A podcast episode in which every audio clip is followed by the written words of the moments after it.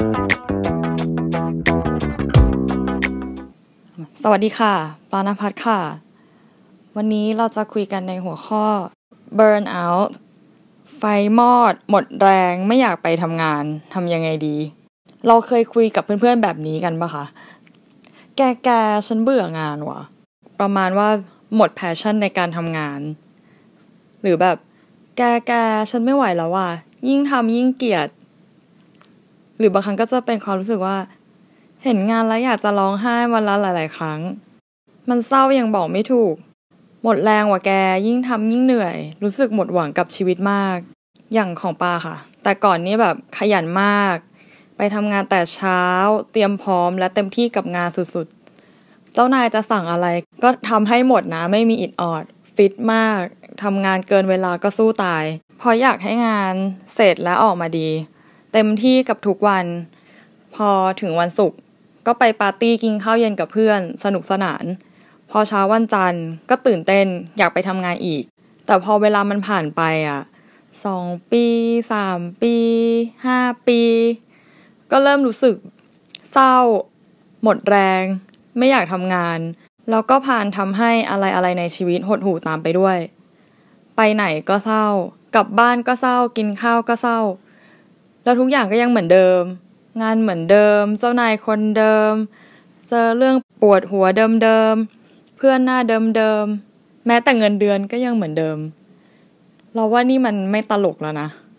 แล้วเราจะต้องเศร้าแล้วก็เซ็งแบบนี้ไปอีกนานแค่ไหน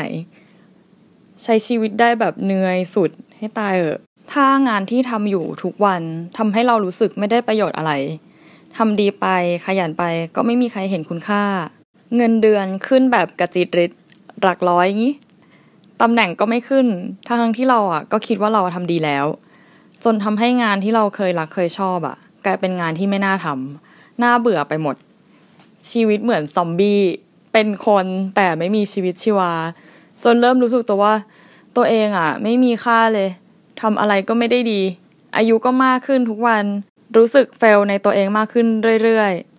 พอยิ่งอายุใกล้ 30 ก็ยิ่งน้อยหนักเข้าไปอีก ได้แต่คิดโทษตัวเองว่าทำไมถึงทำตัวให้มาอยู่ในจุดที่ไปไม่ถึงไหนได้ขนาดนี้เนี่ย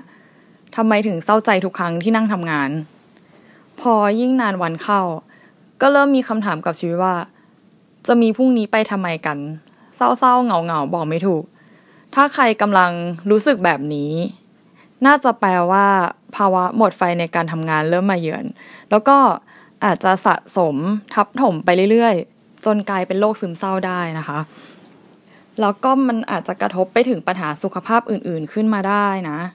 ถ้าใครมีความคิดและอาการแบบนี้แล้วก็ใช่แน่ๆ แต่ไม่เป็นไรนะ เธอยังมีเรา ดูไปก็คล้ายโรคซึมเศร้าเหมือนกันนะ ที่มองอะไรเป็นแง่ลบไปหมด ถึงในใจจะล่ำๆอยากเปลี่ยนงาน เปลี่ยนบริษัทแทบแย่แต่ก็กลัวว่าจะเจอแต่กับปัญหาเดิมๆซ้ำร้ายก็คือ ถ้าแย่กว่าเดิม เราจะรับได้ไหม อาจจะทำให้กุ้มใจหนักขึ้นไปอีก ซึ่งมันก็ทำให้เกิดความกลัวที่ว่าทำให้เราไม่กล้าที่จะไปต่อ แบบไม่กล้าที่จะเปลี่ยนงานหรือว่าเปลี่ยนบริษัท แต่หากเราจะแบกสภาพจิตใจที่ย่ำแย่นี้ไปหางานใหม่ ก็น่าจะเสียเวลานะ เพราะว่าเรายังไม่เข้าใจตัวเองเลยว่าเราอะต้องการอะไร แถมยังพกพาความเศร้านี้ไปด้วย ซึ่งไอความในกาทีฟเนี้ยมันอาจจะทำให้เราไม่ได้งาน เพราะฉะนั้นน่ะสิ่งที่เราควรจะทำตอนเนี้ยก็คือ การตอบคำถามให้ได้ว่า ที่ฉันเป็นแบบเนี้ยมันเพราะอะไร เมื่อรู้สาเหตุก็ค่อยๆ แก้ไขกันไปทีละจุด ซึ่งปาอยากให้เข้าใจก่อนนะคะว่าภาวะแบบเนี้ยมันเป็นแค่ช่วงเวลาหนึ่ง มันไม่ใช่ทั้งหมดของชีวิตอะคือถ้าเรารู้ว่าเรามีอาการพวกเนี้ย แล้วเราแบบ พยายามหาวิธีแก้ไขมันอะอีกไม่นานอะมันก็จะหายมันจะดีขึ้นปามีคำแนะนำให้สี่ข้อนะคะ ข้อหนึ่งให้เลิกบ่นว่าตัวเองห่วย บางทีอะเราก็คิดไปว่าทำไมเราไม่เก่งไม่ฉลาดเหมือนคนอื่นๆเขาบ้าง ดูดีเขาแบบไปกันถึงไหนแล้วอะถ้าเรานึกดูดีๆอะเราจะเห็นเลยว่าไม่มีใครว่าเราเลย นอกจากตัวเราเอง เราตัดสินว่าตัวเองเป็นคนแบบนั้น แล้วเรามีความเชื่อแบบนั้น ขนาดตัวตัวตนของเราอะยังไม่ยอมรับว่าตัวเองอะแบบก็เก่งนะอะไรอย่างเงี้ยแล้วเราจะมาหวังให้คนข้างนอกเขามองเห็นได้ยังไง เพราะฉะนั้นอะสิ่งที่ต้องทำก็คือ เราอาจจะต้องปรับทัศนคติใหม่ให้ตัวเองก่อน ข้อสองนะคะ รู้ตัวหรือเปล่าว่าเราอะมีดีที่ตรงไหน เราจะต้องรู้จักตัวเองให้ดีก่อน ไม่ใช่แค่การใช้ชีวิตให้ผ่านไปวันๆ แต่เป็นการใช้ชีวิตอย่างรู้คุณค่าและมีเป้าหมาย อย่างง่าย ๆเลยก็คือการทำวันเนี้ยให้ดีกว่าเมื่อวาน ให้ลองมองดูตัวเองให้ลึกลงไปว่า เรามีจุดแข็ง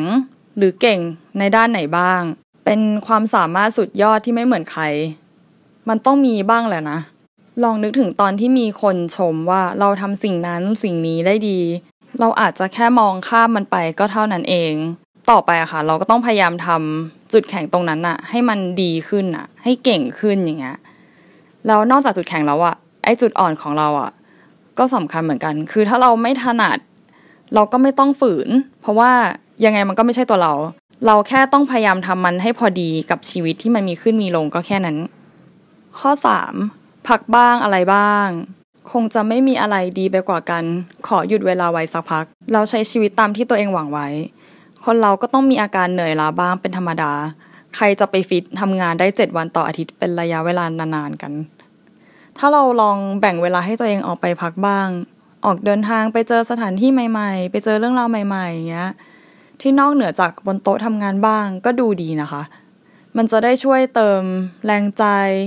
ช่วยเพิ่มอินสปิเรชันให้กับชีวิตที่น่าเบื่อเนี่ยหรือเราอาจจะแวะกลับไปหาคนที่เราหลักบ้างก็ไม่น่าจะผิดอะไร ถึงแม้มันจะเป็นช่วงเวลาสั้นๆ แต่มันก็ช่วยเยียวยาจิตใจที่อ่อนล้านี้ได้นะ ตัวอย่างของปานะคะ คือมีเคยมีอาการเบิร์นเอาแบบนั้นอะแล้วทำยังไงรู้ป่ะลางานวันพุธ ไปนั่งร้านกาแฟเว้ย แล้วก็แบบพอดีว่านัดพี่เขาไว้ว่าจะเรียนทำเว็บไซต์ นัดวันพุธเลยที่ร้านกาแฟ หูวันนั้นนะตื่นมาแบบตั้งใจมากอะรู้สึกว่าแบบเนี่ยมันน่าจะเป็นแบบนิมิตหมายใหม่ที่ดีอะเหมือนได้เติมเต็มชีวิต ได้ spark joy ไปถึงอนาคตเลย แล้วก็ข้อสี่นะคะ คือ จัดลำดับความสำคัญของงาน ถ้าเราอะเริ่มมีความรู้สึกว่าเราอะมีงานให้ทำเยอะมาก แต่ทำเท่าไหร่ก็ไม่เสร็จสักที เราน่าจะ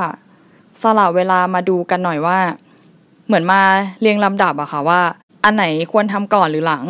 อย่างของปาจะชอบหากระดาษโน้ตมาแล้วก็เขียนว่างานที่ยังต้องทำอะ งานที่ต้องทำอยู่ว่ามีอะไรบ้าง แล้วก็เขียนอันสำคัญเอาไว้อันแรก หรือตอนแรกอาจจะทำลิสต์ก่อนว่ามีทั้งหมดมีอะไรบ้างแล้วเราก็เลือกไอ้ที่สำคัญที่แบบมันจะต้องส่งแล้วอะหยิบขึ้นมาเป็นอย่างแรกก่อน แล้วก็เคลียร์มันให้เสร็จเลย เราอาจจะเลือกมาแค่สามอย่างต่อวันแล้วแบบไม่เสร็จคือจะไม่กลับบ้าน หรือบางครั้งอาจจะต้องกำหนดไปเลยว่างาน A B หรือ C เนี้ยจะทำเสร็จในกี่ชั่วโมง ซึ่งถ้าเราตั้งเวลาเอาไว้แล้วว่าก็ต้องพยายามอย่าลุกไปไหน ต้องจนกว่างานนั้นอะจะเสร็จ คือปาเคยลองตั้งเวลาทำงานว่า ถ้างานเนี้ยยังไม่เสร็จอะจะไม่ไปกินข้าว เออแล้วด้วยความหิวอะเราก็เลยรีบปั่นจนมันเสร็จให้ได้ ซึ่งเรามองว่าวิธีการพวกเนี้ยค่ะ มันช่วยจัดการงานของเราอะให้เป็นไปตามไทม์ไลน์แล้วก็ถ้าเราอะสามารถตัดสิ่งรบกวนออกไปได้ก็ยิ่งดี เช่น การการที่เราแบบทำงานไปแล้วเราก็เปิดมือถือ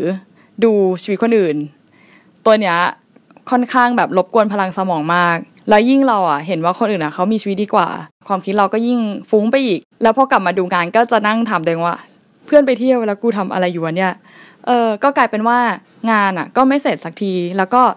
ดองงานข้ามวัน แล้วก็วนลูปอีกเหมือนเดิม อะเนี่ยแหละค่ะ คือทางแก้แบบซอฟๆนะ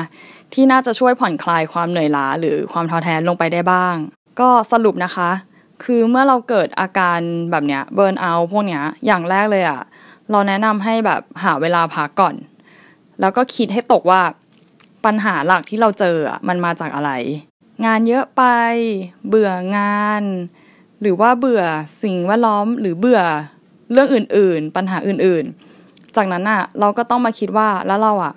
จะจัดการแก้ไขปัญหาพวกนี้ยังไงดี อาจจะคุยกับหัวหน้าเรื่องปริมาณเนื้องานไหม หรือหาผู้ช่วย หรือเราจะลองยื่นเรซูเม่ไปที่อื่น ก็ดูจะน่าสนใจ วันนี้ลาไปก่อน สวัสดีค่ะ